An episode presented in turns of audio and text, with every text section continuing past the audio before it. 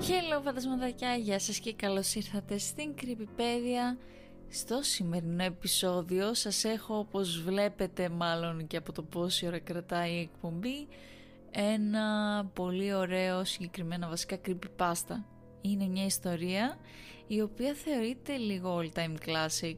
Είναι από τις έτσι κλασικές ιστορίες, από τα κλασικά creepypasta. Λέγεται σαϊκώσεις ή αλλιώς ψύχωση και χωρίς να χάσουμε όλο χρόνο ας ξεκινήσουμε. Κυριακή Δεν είμαι σίγουρος γιατί το γράφω αυτό σε χαρτί και όχι στον υπολογιστή μου. Υποθέτω ότι έχω παρατηρήσει κάποια περίεργα πράγματα. Δεν είναι ότι δεν εμπιστεύομαι τον υπολογιστή, αλλά πρέπει να οργανώσω τις σκέψεις μου. Πρέπει να καταγράψω όλες τις λεπτομέρειες κάπου κάπου που να ξέρω ότι αυτά που γράφω δεν μπορούν να διαγραφούν ή να αλλάξουν. Όχι ότι έχει συμβεί κάτι τέτοιο. Απλώς όλα θολώνουν εδώ και η ομίχλη της μνήμης προσδίδει μια παράξενη χρειά στα πράγματα. Αρχίζω να αισθάνομαι στριμωγμένος σε αυτό το μικρό διαμέρισμα. Ίσως αυτό είναι το πρόβλημα.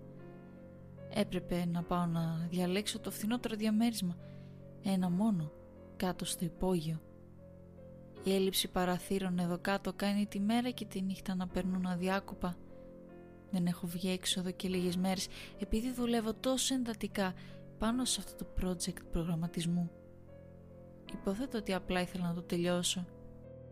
Το ξέρω ότι το πολύ ωραίο κάθισμα και το κοίταγμα μιας οθόνης μπορεί να κάνει τον καθένα να αισθάνεται παράξενα, αλλά δεν νομίζω ότι είναι αυτό. Δεν είμαι σίγουρος πότε άρχισα να αισθάνομαι ότι κάτι ήταν περίεργο. Δεν μπορώ καν να προσδιορίσω τι είναι. Ίσως απλά είναι επειδή δεν έχω μιλήσει σε κανέναν εδώ και καιρό. Αυτή ήταν η πρώτη ιδέα μου. Όλοι με τους οποίους μιλάω συνήθως στο διαδίκτυο όταν έκανα προγραμματισμό ήταν αδρανείς ή απλώς δεν είχαν συνδεθεί καθόλου.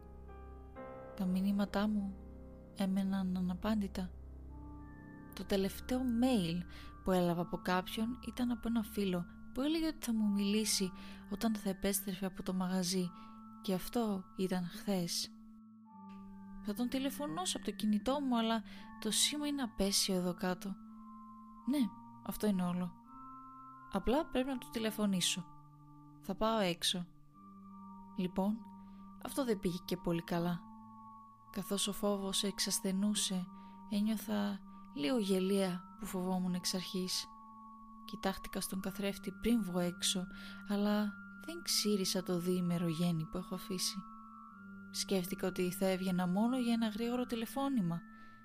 Άλλαξα όμως που κάμισο για το μεσημέρι και υπέθεσα ότι όλο και κάποιο γνωστό θα συναντούσα.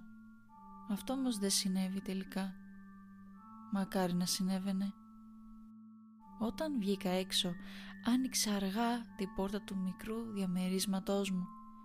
Ένα μικρό αίσθημα ανησυχίας είχε ήδη κάπως κατακάτσει μέσα μου για κάποιον προσδιορίστο λόγο. Το απέδωσα στο γεγονός ότι δεν είχα μιλήσει σε κανέναν άλλον εκτός από τον εαυτό μου για τις τελευταίες μία-δύο ημέρες. Κοίταξα τον μουντό, γκρίζο διάδρομο που γινόταν πιο μουντός από το γεγονός ότι ήταν ένας υπόγειος διάδρομος.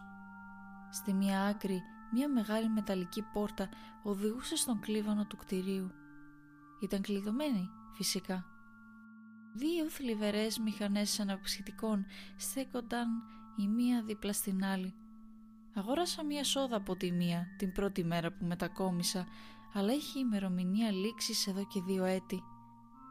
Είμαι αρκετά σίγουρος ότι κανείς δεν ξέρει ότι αυτά τα μηχανήματα υπάρχουν εδώ κάτω ή ότι η τσιγκούνας πει τον οικοκυρά μου απλώς δεν ενδιαφερόταν να τα ξαναγεμίσει. Έκλεισα παλά την πόρτα μου και περπάτησα προς την άλλη κατεύθυνση προσέχοντας να μην κάνω θόρυβο. Δεν έχω ιδέα γιατί καν επέλεξα να το κάνω αυτό αλλά ήταν διασκεδαστικό το να μην διακόψω το βουητό των μηχανημάτων τουλάχιστον προς το παρόν. Έφτασα στο κλιμακοστάσιο και πήρα τις σκάλες μέχρι την εξώπορτα του κτηρίου Κοίταξα μέσα από το μικρό τετράγωνο παράθυρο της βαριάς πόρτας και έπαθα μεγάλο σοκ. Σίγουρα δεν ήταν ώρα για μεσημεριανό. Το φως της πόλης κρεμόταν πάνω από το σκοτεινό δρόμο έξω και τα φανάρια στη διασταύρωση στο βάθος αναβόσβηναν κίτρινο χρώμα. Αχνά σύννεφα σε μοβ και μαύρες αποχρώσεις κρέμονταν από πάνω. Τίποτα δεν κουνιόταν εκτός από τα λίγα δέντρα του πεζοδρομίου που κινούνταν λόγω του ανέμου. Θυμάμαι ότι έτρεμα αν και δεν κρύωνα. Ίσως έφταιγε ο αέρας έξω. Τον άκουγα όριστα μέσα από τη βαριά μεταλλική πόρτα και ήξερα ότι ήταν εκείνο το μοναδικό είδος ανέμου που φυσούσε αργά τη νύχτα. Το είδος που ήταν σταθερό, κρύο και ήσυχο εκτός από τη ρυθμική μουσική που έπαιζε καθώς περνούσε μέσα από τα μέτρητα αόρατα φύλλα δέντρων. Αποφάσισα να μην βγω έξω. Ανταυτού σήκωσα το κινητό μου στο μικρό παράθυρο της πόρτας και έλεγξα το μετρητή του σήματος. Οι μπάρες γέμισαν και χαμογέλασα. Καιρός να ακούσω τη φωνή κάποιου άλλου, θυμάμαι να σκέφτομαι ανακουφισμένος.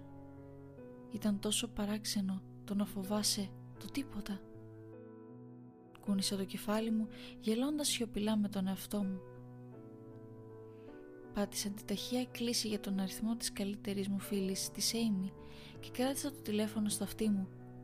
Χτύπησε μια φορά, αλλά μετά σταμάτησε. Τίποτα δεν συνέβη.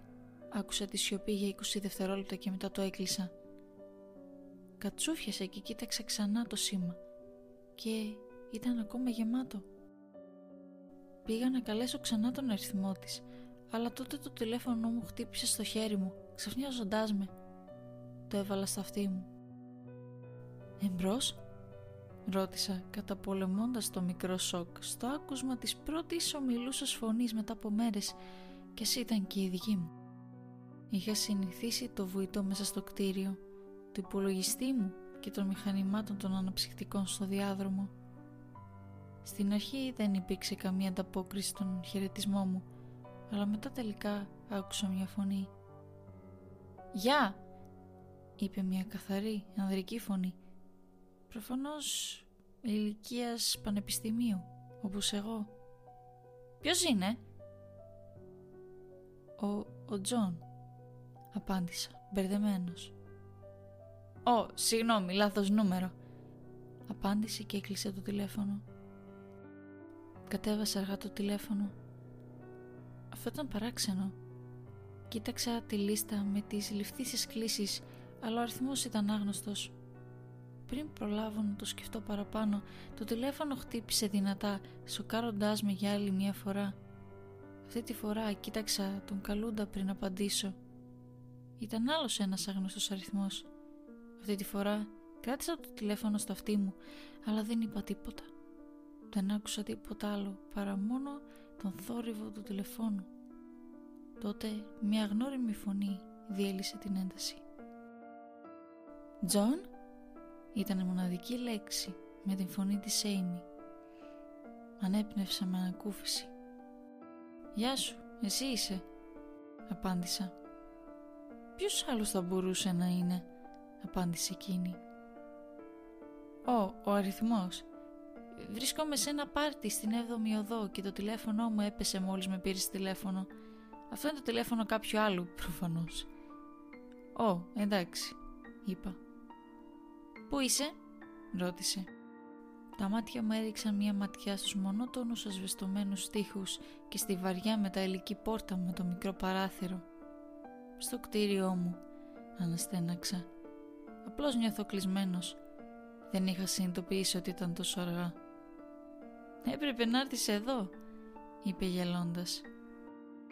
Μπα, δεν έχω όρεξη να ψάξω μόνος μου για κάποιο παράξενο μέρος μες στη νύχτα, είπα, κοιτάζοντας έξω από το παράθυρο τον σιωπηλό, ανεμοδαρμένο δρόμο που κρυφά με τρόμαζε, έστω και λίγο.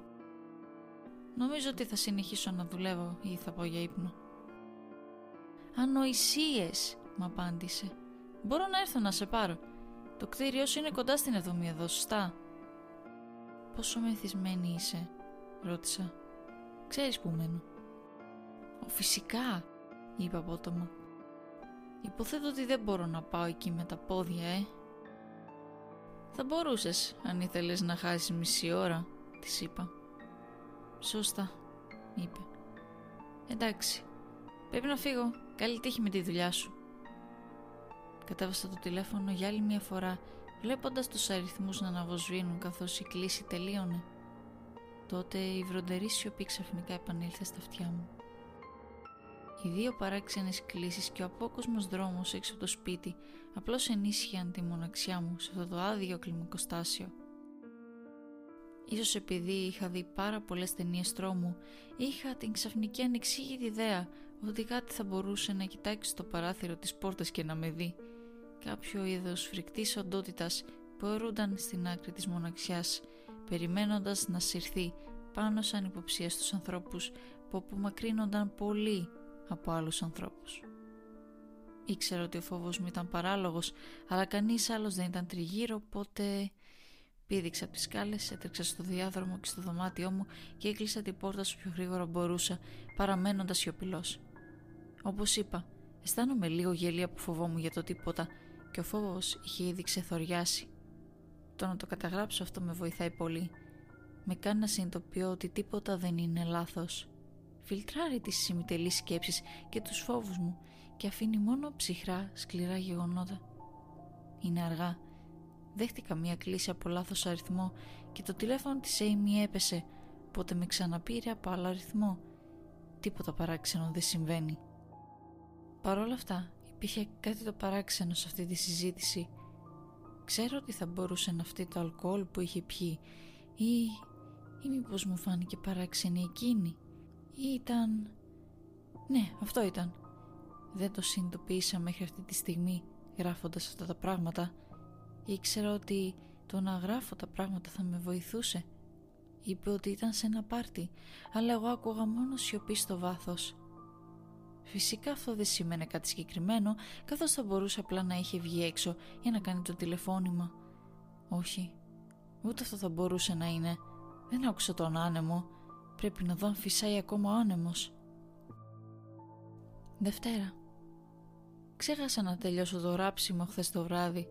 Δεν είμαι σίγουρος τι περίμενα να δω όταν ανέβηκα τρέχοντας στο κλιμακοστάσιο και κοίταξα έξω από το παράθυρο της βαριάς μεταλλικής πόρτας. Αισθάνομαι γελία. Ο χθεσινό βραδινός φόβος μου φαίνεται θολός και παράλογος τώρα. Ανυπομονώ να βγω στο φως του ηλίου. Θα ελέγξω τα mail μου, θα ξεριστώ θα κάνω ντους και θα φύγω επιτέλους από εδώ. Περίμενε. Νομίζω ότι άκουσα κάτι. Ήταν κεραυνός. Όλο αυτό με το φως του ηλίου και τον καθαρό αέρα δεν συνέβη.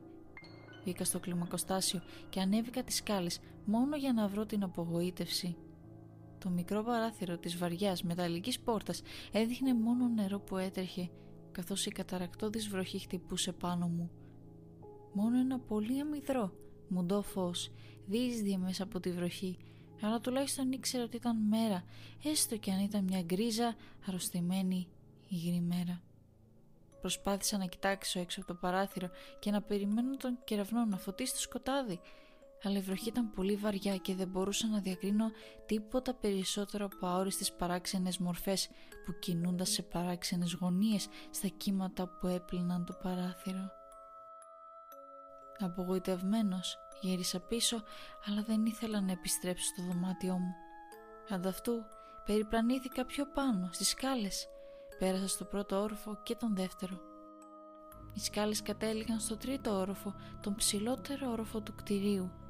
Κοίταξα μέσα από το τζάμι που ανέβαινε στο εξωτερικό τοίχο του κλιμακοστασίου. Άνοιξα την πόρτα του κλιμακοστασίου και περιπλανήθηκα στον διάδρομο. Οι δέκα περίπου χοντρές ξύλινες πόρτες, βαμμένες μπλε, πριν από πολύ καιρό, ήταν όλες κλειστές. Άκουγα καθώς περπατούσα, αλλά ήταν μισημέρι, οπότε δεν μου έκανε εντύπωση που δεν άκουγα τίποτα άλλο παρά μόνο τη βροχή. Καθώς θα κομμουνική στον αμυδρό διάδρομο, ακούγοντας τη βροχή, είχα την παράξενη φευγαλαία εντύπωση ότι οι πόρτες στέκονταν σαν σιωπηλοί μονόλιθοι που στήθηκαν από κάποιον αρχαίο ξεχασμένο πολιτισμό για κάποιον ανεξιχνίαστο σκοπό φύλαξης. Έσκασε ένας κεραυνός και θα μπορούσα να αρκιστώ ότι για μία στιγμή και μόνο το παλιό κοκόθες μπλε ξύλο έμοιαζε ακριβώς σαν ακατέργαστη πέτρα Γέλασα με τον εαυτό μου που άφησε τη φαντασία μου να με κυριεύσει, αλλά μετά σκέφτηκα ότι το μυδρό σκοτάδι και η αστραπή πρέπει να σήμαιναν ότι υπήρχε ένα παράθυρο κάπου στο διάδρομο. Μια όριστη ανάμνηση ήρθε στην επιφάνεια και ξαφνικά θυμήθηκα ότι ο τρίτος όροφος έχει μια ισοχή και ένα παράθυρο εκεί μέσα. Ενθουσιασμένος που θα έβλεπα έξω την βροχή και ίσως να έβλεπα και κάποιον άλλον άνθρωπο, πήγα γρήγορα στην εσοχή και βρήκα το μεγάλο λεπτό γυάλινο παράθυρο. Η βροχή το αέλουζε, όπως και το παράθυρο της μπροστινής πόρτας, αλλά αυτό μπορούσα να το ανοίξω. Άπλωσα το χέρι μου για να το ανοίξω, αλλά δίστασα.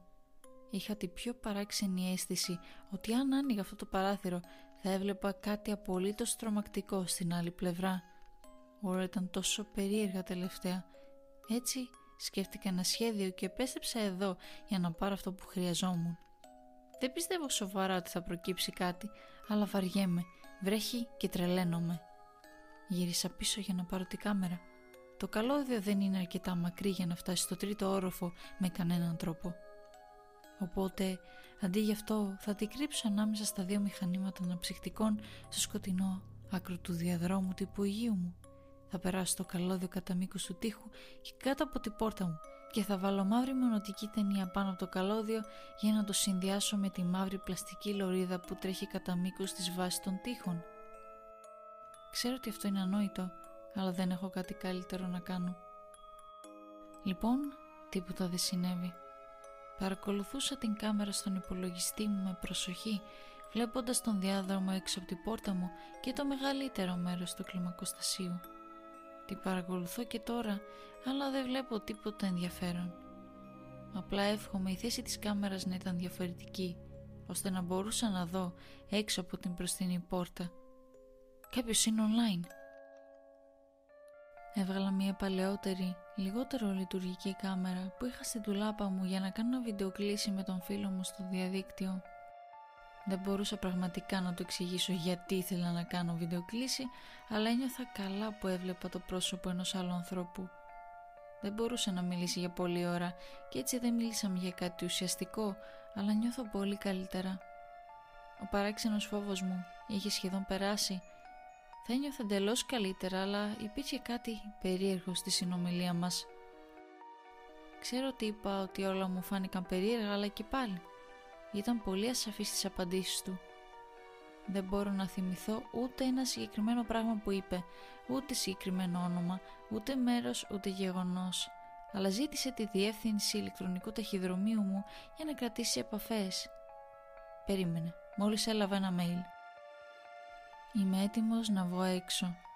Μόλις έλαβα ένα email από την Amy που μου ζητούσε να τη συναντήσω για δείπνο στο μέρος που πηγαίνουμε συνήθως.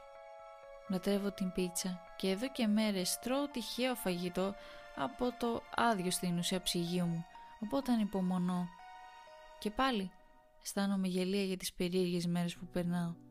Θα πρέπει να καταστρέψω αυτό το ημερολόγιο όταν επιστρέψω. Ω, ένα άλλο mail. Ω Θεέ μου, παραλίγο να αφήσω το mail και να ανοίξω την πόρτα.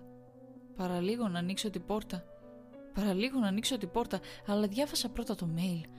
Ήταν από ένα φίλο από τον οποίο είχα καιρό να ακούσω νέα του και είχε σταλεί σε ένα τεράστιο αριθμό μηνυμάτων mail που πρέπει να ήταν για όλα τα άτομα που είχε αποθηκεύσει στη λίστα του. Δεν είχε θέμα και απλώς έγραφε «Θα ήθελα να σας μιλήσω. Μην τους εμπιστεύεστε». Τι στο διάολο υποτίθεται ότι σημαίνει αυτό; Οι λέξεις με σοκάρουν και συνεχίζω να τις επαναλαμβάνω είναι ένα απελπισμένο mail που στάλθηκε μόλις. Συνέβη κάτι. Οι λέξεις προφανώς κόβονται χωρίς να τελειώσουν. Σε οποιαδήποτε άλλη μέρα θα το είχα απορρίψει ως spam από κάποιον ιό υπολογιστή κάτι τέτοιο, αλλά οι λέξεις... Τις είδατε με τα ίδια σας τα μάτια. Δεν μπορώ παρά να διαβάσω αυτό το ημερολόγιο και να αναπολύσω τις τελευταίες μέρες και να συνειδητοποιήσω ότι δεν έχω δει άλλο άτομο με τα ίδια μου τα μάτια ή δεν έχω μιλήσει με άλλο άτομο πρόσωπο με πρόσωπο. Η συνομιλία με τον φίλο μου μέσω της κάμερας ήταν τόσο παράξενη, τόσο αόριστη, τόσο απόκοσμη τώρα που το σκέφτομαι.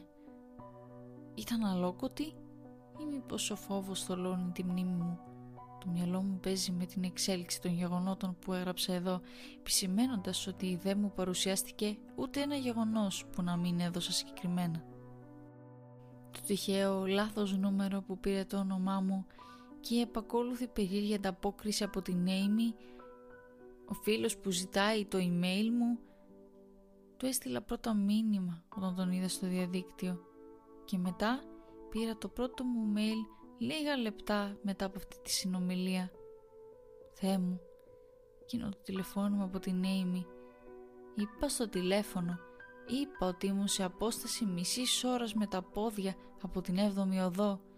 Ξέρουν ότι είμαι εκεί κοντά και αν προσπαθούν να με βρουν, πού είναι όλοι οι άλλοι; Γιατί δεν έχω δει ακούσει κανέναν άλλον εδώ και μέρες. Όχι, όχι, αυτό είναι τρελό. Είναι τελώ τρελό. Πρέπει να ηρεμήσω. Αυτή η τρέλα πρέπει να τελειώσει. Δεν ξέρω τι να σκεφτώ. Έτρεχα στο διαμέρισμά μου με μανία, κρατώντας το κινητό μου σε κάθε γωνία για να δω αν έπιανε σήμα μέσα από τους βαριούς τείχους. Τελικά, στο μικροσκοπικό μπάνιο, κοντά σε μία γωνία του ταβανιού, πήρα μία μπάρα. Κρατώντας το τηλέφωνο μου εκεί, έστειλε ένα γραπτό μήνυμα σε κάθε αριθμό στη λίστα μου μη θέλοντας να προσδώσω τίποτα για τους αβάσιμους φόβους μου, απλά έστειλα «Έχεις δει κανέναν πρόσωπο με πρόσωπο τελευταία» Σε εκείνο το σημείο το μόνο που ήθελα ήταν να μου απαντήσουν. Δεν με ένοιαζε ποια θα ήταν η απάντηση ή αν θα έφερνα τον εαυτό μου σε δύσκολη θέση. Προσπάθησα να τηλεφωνήσω σε κάποιον μερικές φορές, αλλά δεν μπορούσα να σηκώσω το κεφάλι μου αρκετά ψηλά και αν κατέβαζα το κινητό μου έστω και μια ίντσα κάτω έχανε το σήμα. Τότε θυμήθηκα τον υπολογιστή και έτρεξα προς αυτόν στέλνοντας μηνύματα σε όλους τους διαδικτυακούς χρήστες που μπορούσα να βρω. Περισσότεροι ήταν αδρανείς ή μακριά από τον υπολογιστή τους. Κανείς δεν απάντησε. Τα μηνύματά μου γίνονταν όλο και πιο αναπάντητα και άρχισα να λέω στους ανθρώπους πού βρισκόμουν και να περάσουν από κοντά μου για μία σειρά από μόλις και μεταβίας αποδεκτούς λόγους. Μέχρι εκείνη τη στιγμή δεν με ενδιέφερε τίποτα. Απλά ήθελα να δω κάποιον άλλο άνθρωπο. Έκανε επίσης κομμάτια το διαμέρισμά μου ψάχνοντας για κάτι που μπορεί να μου είχε ξεφύγει κάποιον τρόπο να επικοινωνήσω με έναν άλλον άνθρωπο χωρίς να ανοίξω την πόρτα. Ξέρω ότι ήταν τρελό αυτό, ξέρω ότι δεν έχει καν βάσεις, αλλά τι θα γινόταν αν, τι κι αν. Απλά έπρεπε να είμαι σίγουρος. Έχω κολλήσει το τηλέφωνο στο ταβάνι σε περίπτωση που... Τρίτη. Χτύπησε το τηλέφωνο. Εξαντλημένος από το χθεσινό βραδινό αμόκ. Πρέπει να με πήρε ο ύπνος. Ξύπνησα από το χτύπημα του τηλεφώνου και έτρεξα στο μπάνιο. Στάθηκα στη τουαλέτα και άνοιξα το τηλέφωνο που ήταν κολλημένο στο ταβάνι. Ήταν η Amy και αισθάνομαι πολύ καλύτερα. Ανησυχούσε πραγματικά για εμένα και προφανώς προσπαθούσε να επικοινωνήσει μαζί μου από την τελευταία φορά που της μίλησα. Έρχεται τώρα και ναι, ξέρει που βρίσκομαι χωρίς να της το πω εγώ. Τρέπομαι τόσο πολύ. Σίγουρα θα πετάξω αυτό το ημερολόγιο πριν το δει κανείς δεν ξέρω καν γιατί το γράφω τώρα. Ίσως επειδή είναι η μόνη επικοινωνία που έχω από ένας θεός ξέρει πότε. Κι εγώ φαίνομαι χάλια. Κοίταξα τον καθρέφτη πριν επιστρέψω εδώ. Τα μάτια μου είναι βυθισμένα, τα γένια μου πιο πύκνα και φαίνομαι πολύ ανθυγιεινός. Το διαμέρισμά μου είναι κατεστραμμένο, αλλά δεν πρόκειται να το καθαρίσω. Νομίζω ότι χρειάζομαι κάποιον άλλον να δει τι έχω περάσει. Αυτές τις τελευταίες μέρες δεν ήταν φυσιολογικές. Δεν είμαι άνθρωπος που φαντάζεται πράγματα. Ξέρω ότι έχω πέσει θύμα κρέων πιθανότητων. Πιθανότατα έχασα να δω ένα άλλο άτομο 12 φορές. Ή απλά έτυχε να βγω έξω όταν ήταν αργά το βράδυ ή στη μέση της νύχτας, που όλοι έλειπαν. Όλα είναι απολύτως εντάξει. Το ξέρω αυτό τώρα. Επιπλέον, βρήκα κάτι στην τουλάπα χθες το βράδυ που με βοήθησε πάρα πολύ. Μια τηλεόραση. Την έστησα λίγο πριν γράψω αυτό το κείμενο και είναι ανοιχτή στο παρασκήνιο. Η τηλεόραση ήταν πάντα μια διέξοδος για μένα και μου θυμίζει ότι υπάρχει ένας κόσμος πέρα από αυτούς τους βρώμικους τείχους από τούβλα. Χαίρομαι που η Amy είναι η μόνη που μου απάντησε μετά το χθεσινό βραδινό ξέφρενο ενοχλητικό τηλεφώνημά μου σε όλους όσους μπορούσα να επικοινωνήσω. Είναι η καλύτερη μου φίλη εδώ και χρόνια. Δεν το ξέρει, αλλά θεωρώ τη μέρα που τη γνώρισα μία από τις λίγες στιγμές αληθινής ευτυχίας στη ζωή μου. Θυμάμαι με αγάπη εκείνη τη ζεστή καλοκαιρινή μέρα. Φαίνεται μια διαφορετική πραγματικότητα από αυτό το σκοτεινό, βροχερό μοναχικό μέρος. Νιώθω ότι πέρασα μέρες καθισμένος σε εκείνη την παιδική χαρά, πολύ μεγάλος για να παίξω, απλά μιλώντας μαζί της και αράζοντας χωρίς να κάνω τίποτα απολύτως. Ακόμα νιώθω ότι μπορώ να επιστρέψω σε εκείνη τη στιγμή μερικές φορές και μου θυμίζει ότι αυτό το καταραμένο μέρος δεν είναι το μόνο που υπάρχει. Επιτέλους, ένα χτύπημα στη πόρτα. Μου φάνηκε περίεργο που δεν μπορούσα να τη δω μέσα από την κάμερα που έκρυψα ανάμεσα στα δύο μηχανήματα με τα αναψυκτικά. Μετά το χτύπημα φώναξα μέσα από την πόρτα στιευόμενος ότι είχα μια κάμερα ανάμεσα στα μηχανήματα αναψυκτικών γιατί τρεπόμουν ο ίδιος που είχα φτάσει τόσο ακραία σε αυτή την παράνοια. Αφού το έκανα αυτό, είδα την εικόνα της να περπατάει προς την κάμερα και να την κοιτάζει προς τα κάτω. Χαμογέλασε και χαιρέτησε. «Γεια σου», είπε στη κάμερα λαμπερά, ρίχνοντας σε ένα ειρωνικό βλέμμα. «Είναι περίεργο, το ξέρω», είπα στο μικρόφωνο που ήταν συνδεδεμένο στον υπολογιστή μου. Είχα μερικές περίεργες μέρες. «Μάλλον», απάντησε. «Άνοιξε την πόρτα, Τζον». Δίστασα. Πώς θα μπορούσα να είμαι σίγουρος; «Έι, ε, κάνε μου τη χάρη ένα λεπτό», της είπα μέσα από το μικρόφωνο. Πες μου ένα πράγμα για μας. Απλά πέδειξέ μου ότι είσαι εσύ. Έριξε ένα περίεργο βλέμμα στη κάμερα. Ε, εντάξει, είπα αργά, σκεπτόμενη. Γνωριστήκαμε τυχαία σε μια παιδική χαρά όταν ήμασταν και οι δύο πολύ μεγάλοι για να είμαστε εκεί. Αναστέναξα βαθιά καθώς η πραγματικότητα επέστρεφε και ο φόβος έσβηνε. Θεέ μου, ήμουν τόσο γελίος. Φυσικά και ήταν η Amy. Εκείνη η μέρα δεν υπήρχε πουθενά στον κόσμο παρά μόνο στη μνήμη μου. Δεν την είχα καν αναφέρει ποτέ σε κανέναν. Όχι από μηχανία, αλλά από μια παράξενη κρυφή νοσταλγία και μια λαχτάρα να επιστρέψουν εκείνες οι μέρες. Αν υπήρχε κάποια άγνωστη δύναμη που προσπαθούσε να με ξεγελάσει, όπως φοβόμουν, δεν υπήρχε περίπτωση να μάθει για εκείνη τη μέρα. «Αχα, εντάξει, θα στα εξηγήσω όλα», της είπα. Έρχομαι αμέσως. Έτρεξα στο μικρό μου μπάνιο και έφτιαξα τα μαλλιά μου όσο καλύτερα μπορούσα.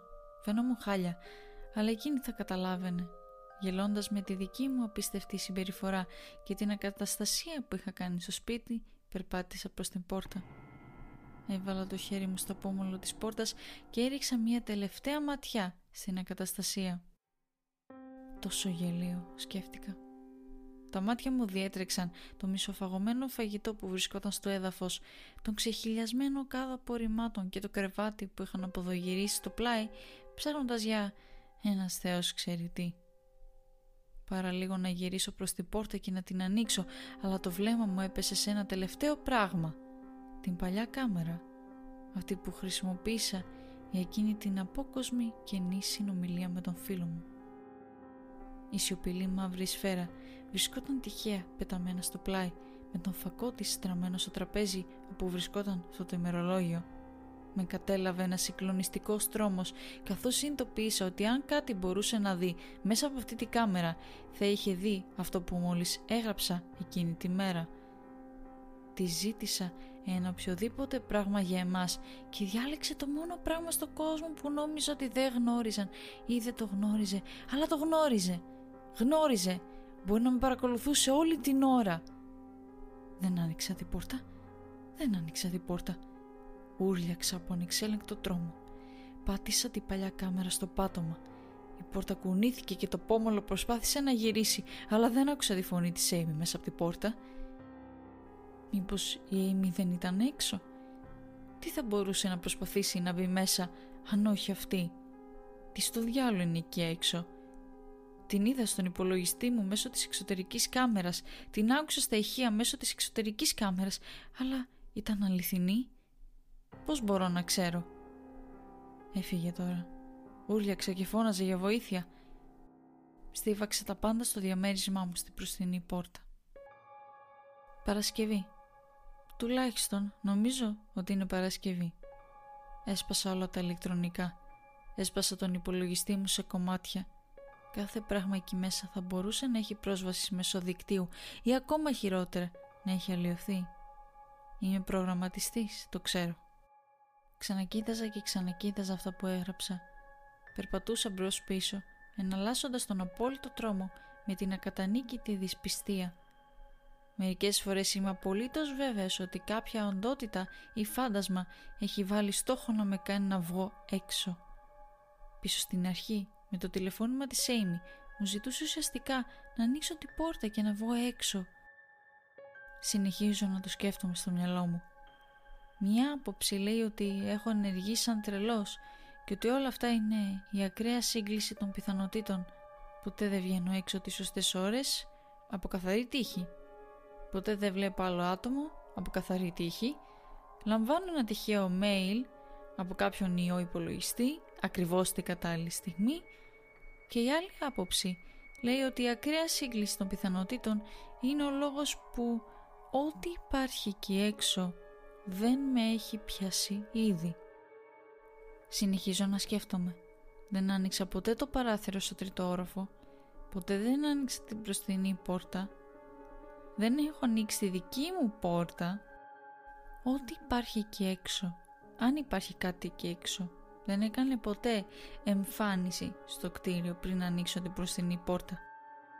Ίσως ο λόγος που δεν ήταν ήδη στο κτίριο ήταν ότι βρισκόταν κάπου αλλού και έπαιρνε όλους τους άλλους και μετά περίμενε μέχρι που πρόδωσα την ύπαρξή μου προσπαθώντας να καλέσω την Έιμι. Μια κλίση που δεν έπιασε μέχρι που με κάλεσε και με ρώτησε το όνομά μου. Ο τρόμος με κατακλείζει κυριολεκτικά κάθε φορά που προσπαθώ να συναρμολογήσω τα κομμάτια αυτού του εφιάλτη. Αυτό το mail, σύντομο, κομμένο, ήταν από κάποιον που προσπαθούσε να το διαδώσει; Κάποια φιλική φωνή που προσπαθούσε απεγνωσμένα να με προειδοποιήσει πριν έρθει; Το είδα με τα ίδια μου τα μάτια. Δεν τους εμπιστεύομαι. Ακριβώς αυτό για το οποίο ήμουν τόσο καχύποπτος. Θα μπορούσε να έχει αριστοτεχνικό έλεγχο όλων των ηλεκτρονικών πραγμάτων εξασκώντας την ύπουλη εξαπάτησή του για να με ξεγελάσει και να με βγάλει έξω. Γιατί δεν μπορεί να μπει μέσα. Χτύπησε την πόρτα. Πρέπει να έχει κάποια σταθερή παρουσία. Η πόρτα η εικόνα εκείνων των θυρών στον επάνω διάδρομο ως μονολίθων παύλα φρουρών αναβοσβήνει στο μυαλό μου κάθε φορά που ανοιχνεύω αυτό το μονοπάτι των σκέψεων. Αν υπάρχει κάποια οντότητα φάντασμα που προσπαθεί να με κάνει να βγω έξω, ίσως δεν μπορεί να περάσει τις πόρτες. Σκέφτομαι συνέχεια όλα τα βιβλία που έχω διαβάσει ή τις ταινίες που έχω δει, προσπαθώντας να δημιουργήσω κάποια εξήγηση γι' αυτό. Οι πόρτες ήταν πάντα αντικείμενα της ανθρώπινης φαντασίας, πάντα θεωρούνταν ως φρουροί ή πύλες ιδιαίτερης σημασίας. Ή μήπως η πόρτα είναι απλά πολύ χοντρή. Ξέρω ότι δεν θα μπορούσα να σπάσω καμία από τις πόρτες αυτού του κτηρίου, πόσο μάλλον τις βαριές πόρτες του υπογείου. Πέρα από αυτό, το πραγματικό ερώτημα είναι γιατί με θέλει; Μα αν ήθελε απλώς να με σκοτώσει θα μπορούσε να το κάνει με πολλούς τρόπους συμπεριλαμβανομένου και του να με περιμένει μέχρι να πεθάνω από την πείνα. Και αν δεν θέλει να με σκοτώσει και αν έχει κάποια πολύ πιο φρικτή μοίρα για μένα Θεέ μου, τι μπορώ να κάνω για να εξεφύγω από αυτόν τον εφιάλτη; Ένα χτύπημα στην πόρτα. Είπα στους ανθρώπους στην άλλη πλευρά της πόρτας ότι χρειάζομαι ένα λεπτό να σκεφτώ και θα βγω έξω. Πραγματικά το γράφω αυτό για να μπορέσω να σκεφτώ τι να κάνω. Τουλάχιστον αυτή τη φορά άκουσα τις φωνές τους. Η παράνοιά μου, και ναι, αναγνωρίζω ότι γίνομαι παρανοϊκός, με κάνει να σκέφτομαι κάθε είδους τρόπο με τους οποίους οι φωνές τους θα μπορούσαν να είναι ψεύτικες και ηλεκτρονικές. Θα μπορούσαν να υπάρχουν μόνο ηχεία έξω που να προσωμιάζουν τις ανθρώπινες φωνές; Αλήθεια, τους πήρε τρεις μέρες να έρθουν να μου μιλήσουν η Amy υποτίθεται από ό,τι φαίνεται είναι έξω από την πόρτα μου μαζί με δύο αστυνομικούς και έναν ψυχίατρο. Ίσως τους πήρε τρεις μέρες για να σκεφτούν τι να μου πούν. Ο ισχυρισμός του ψυχιάτρου θα μπορούσε να είναι αρκετά πιστικός, αν αποφάσιζα να πιστέψω ότι όλα αυτά ήταν μια τρελή παρεξήγηση και όχι κάποια οντότητα που προσπαθεί να με ξεγελάσει και να ανοίξω την πόρτα μου. Ο ψυχίατρος είχε μια πιο ηλικιωμένη φωνή, αυταρχική και ιστορική. Μου άρεσε Είμαι απελπισμένος μόνο και μόνο για να δω κάποιον με τα ίδια μου τα μάτια. Είπε ότι πάσχω από κάτι που ονομάζεται κυβερνοψύχωση και ότι είμαι ένα κρούσμα από τα πολλά και ότι τα άτομα που το παθαίνουν λαμβάνουν ένα email το οποίο τους ήρθε κατά κάποιον τρόπο. Ορκίζομαι ότι είπε «τους ήρθε» κατά κάποιον τρόπο. Νομίζω ότι εννοεί πως το πώς εξαπλώθηκε σε όλο αυτό το έθνος ανεξήγητα, αλλά είμαι απίστευτα καχύποπτος ότι η οντότητα γλίστρησε και αποκάλυψε κάτι. Είπε ότι είμαι μέρος ενός κύματος. Ότι πολλοί άλλοι άνθρωποι έχουν το ίδιο πρόβλημα με τους ίδιους φόβους παρόλο που δεν έχουμε επικοινωνήσει ποτέ. Αυτό εξηγεί το περίεργο mail που έλαβα. Δεν έλαβα το αρχικό mail που προκάλεσε την αντίδραση. Πήρα έναν απογονό του. Ο φίλος μου που θα μπορούσε να έχει καταρρεύσει και αυτός και προσπαθούσε να προειδοποιήσει όλους τους γνωστούς του ενάντια στους παρανοϊκούς του φόβους. Έτσι εξαπλώνεται το πρόβλημα, ισχυρίζεται ο ψυχίατρος.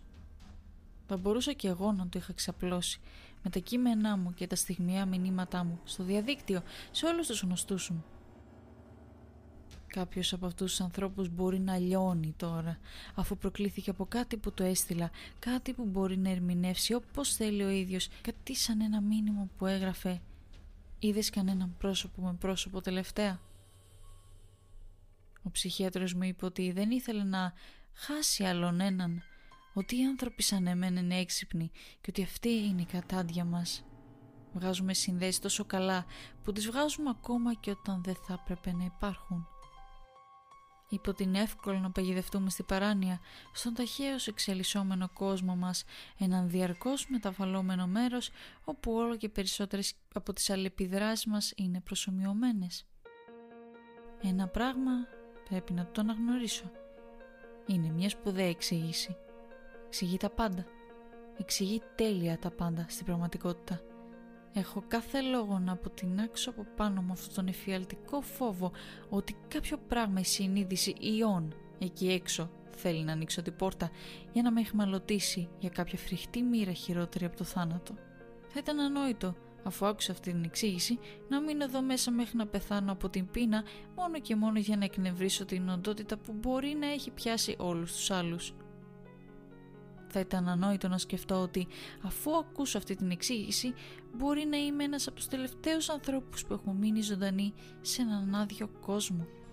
Κρυμμένος στο ασφαλές υπόγειο στο δωμάτιό μου, φτύνοντας κάποια διανόητη απατηλή οντότητα μόνο και μόνο επειδή αρνούμε να συλληφθώ.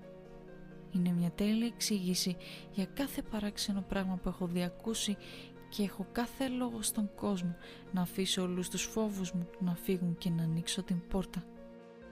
Και γι' αυτό ακριβώς τον λόγο δεν πρόκειται να το κάνω. Πώς μπορώ να είμαι σίγουρος, πώς μπορώ να ξέρω ότι είναι αληθινό και τι απάτη; Όλα αυτά τα καταραμένα πράγματα με τα καλώδια τους και τα σήματά τους προέρχονται από κάποια όρατη προέλευση. Δεν είναι αληθινά. Δεν μπορώ να είμαι σίγουρος όμως. Σήματα μέσω μιας κάμερας, ψεύτικα βίντεο, παραπλανητικά τηλεφωνήματα, μηνύματα email. Ακόμα και η τηλεόραση που βρίσκεται σπασμένη στο πάτωμα. Πώς μπορώ να ξέρω ότι είναι αληθινή; Είναι απλά σήματα, κύματα, φως. Η πόρτα. Χτυπάει η πόρτα. Προσπαθεί να μπει μέσα. Ποια τρελή μηχανική επινόηση μπορεί να χρησιμοποιεί και να προσωμιάζει τόσο καλά τον ήχο των ανθρώπων που επιτίθονται στο βαρύ ξύλο; Τουλάχιστον θα το δω επιτέλους με τα ίδια μου τα μάτια. Δεν έχει μείνει τίποτα εδώ μέσα για να με ξεγελάσει. Έχω διαλύσει τα πάντα. Δεν μπορεί να ξεγελάσει τα μάτια μου, έτσι δεν είναι. Ημερομηνία άγνωστη. Ζητούσα ήρεμα χαρτί και στυλό μέρα παραμέρα μέχρι που τελικά μου τα έδωσαν.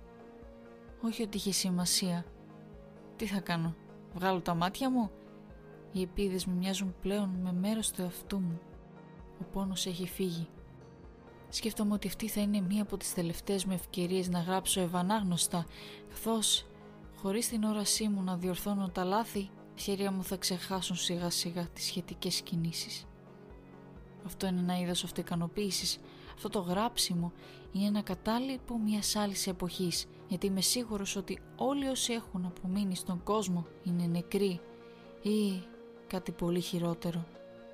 Κάθομαι στον τοίχο με τα μαξιλαράκια, μέρα με τη μέρα. Η οντότητά μου φέρνει φαγητό και νερό. Μεταμφιέζεται σε ευγενική νοσοκόμα, σε αντιπαθητικό γιατρό. Νομίζω ότι ξέρει ότι η ακοή μου έχει οξυνθεί σημαντικά τώρα που ζω στο σκοτάδι. Προσποιείται συζητήσεις στους διαδρόμους με την πιθανότητα να τις ακούσω. Μία από τις νοσοκόμες μιλάει ότι σύντομα θα αποκτήσει μωρό. Ένας από τους γιατρούς έχασε τη γυναίκα του σε αυτοκινητιστικό δυστύχημα. Τίποτα από αυτά δεν έχει σημασία. Τίποτα από αυτά δεν είναι αληθινό. Τίποτα από αυτά δεν με αγγίζει. Όχι όπως εκείνη. Αυτό είναι το χειρότερο μέρος. Το μέρος που σχεδόν δεν μπορώ να χειριστώ. Το πράγμα έρχεται σε μένα μεταμφιεσμένο σε Amy. Η αναπαράστασή του είναι τέλεια. Ακούγεται ακριβώς όπως η Amy, αισθάνεται ακριβώς όπως εκείνη. Όταν με έφερε για πρώτη φορά εδώ, μου είπε όλα όσα ήθελα να ακούσω. Μου είπε ότι με αγαπούσε, ότι πάντα με αγαπούσε, ότι δεν καταλάβαινε γιατί το έκανα αυτό, ότι θα μπορούσαμε ακόμα να έχουμε μια ζωή μαζί, αρκεί να σταματούσα να επιμένω ότι με εξαπατούσαν. Ήθελε να πιστέψω. Όχι. Χρειαζόταν να πιστέψω ότι ήταν αληθινή. Σχεδόν την πάτησα. Πραγματικά το έκανα. Αμφέβαλα για τον εαυτό μου για πολύ καιρό. Στο τέλος όμως όλα ήταν πολύ τέλεια. Πολύ αψεγάδιαστα και πολύ αληθινά. Η ψεύτικη Amy ερχόταν κάθε μέρα και μετά κάθε εβδομάδα και τελικά σταμάτησε να έρχεται εντελώς. Αλλά δεν νομίζω ότι η οντότητα θα τα παρατήσει. Νομίζω ότι το παιχνίδι της αναμονής είναι απλά ένα από τα κόλπα της. Θα της αντισταθώ για το υπόλοιπο της ζωής μου, αν χρειαστεί.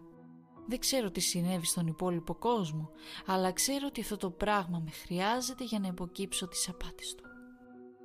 Αν το χρειάζεται αυτό, τότε ίσως, μόνο ίσως, είμαι ένα γκάθι στην ατζέντα του. Ίσως η Amy να είναι ακόμα ζωντανή, κάπου εκεί έξω και να την κρατάει ζωντανή μόνο η θέλησή μου να αντισταθώ στον απατεώνα. Κρατιέμαι από αυτή την ελπίδα, κουνώντας τα πόδια μου στο κελί για να περάσει η ώρα. Δεν θα παραδοθώ ποτέ.